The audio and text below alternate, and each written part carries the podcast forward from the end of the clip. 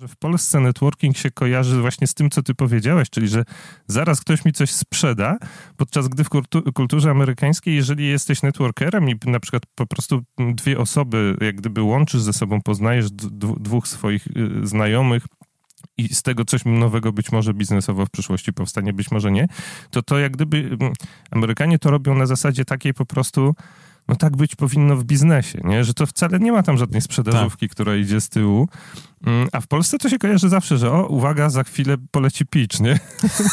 Uwaga, zaraz, zaraz sprzeda garnki albo pościel. Albo 3, 2, 1 będzie wizytówka. Ja, ja, ci powiem, Szymon, że ja nawet na LinkedInie ostatnio coś takiego zaobserwowałem. Jest, yy, jak dostaję zaproszenie od kogoś, kogo nie znam, i sobie wchodzę na profil i tam widzę, że gdzieś jest ta osoba jak gdyby profesjonalnie zlokalizowana w jakichś okolicach sprzedażowych, typu jest jakimś accountem albo coś tam.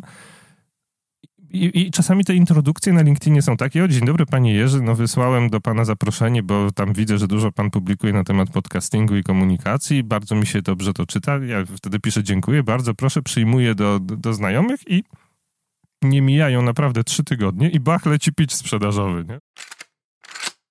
To była zapowiedź odcinka, który w całości usłyszysz w najbliższy poniedziałek. E, serdecznie zapraszamy e, do słuchania. Ekipa podcastu Poza Prawem się kłania.